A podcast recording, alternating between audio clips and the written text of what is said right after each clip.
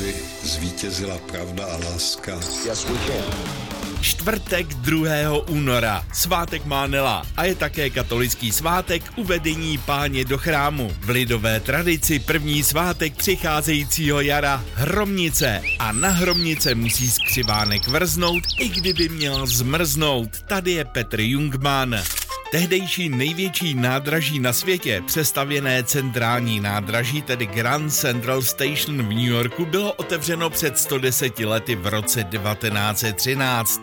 Často hraje slavná budova ve filmech. Pěkně ho jen na plátně samozřejmě zdemolovali ve filmu Armageddon. Jedno z největších vojenských střetnutí historie skončilo před 80 lety v roce 1943.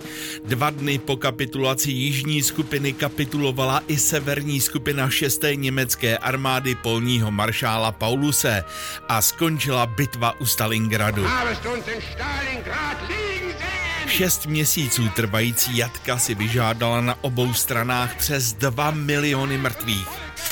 První úspěšnou transplantaci jater na světě provedl před 40 lety v roce 1983 tým lékařů profesora Vladimíra Kořístka ve fakultní nemocnici u svatéAny v Brně.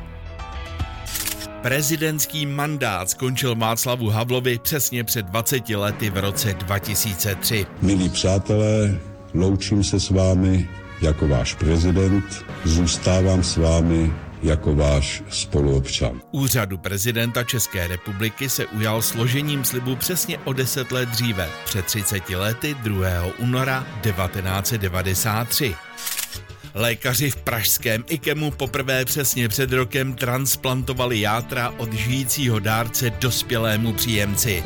Polovinu svých jater tehdy darovala vážně nemocné pacience její sestra. Předposlední slovenský prezident, rodák z Popradu Andrej Kiska má dnes kulatých 60. 40 je herci a muzikantovi Ondřeji Brzo Bohatému nebo Gregorovi. Každopádně hezký den.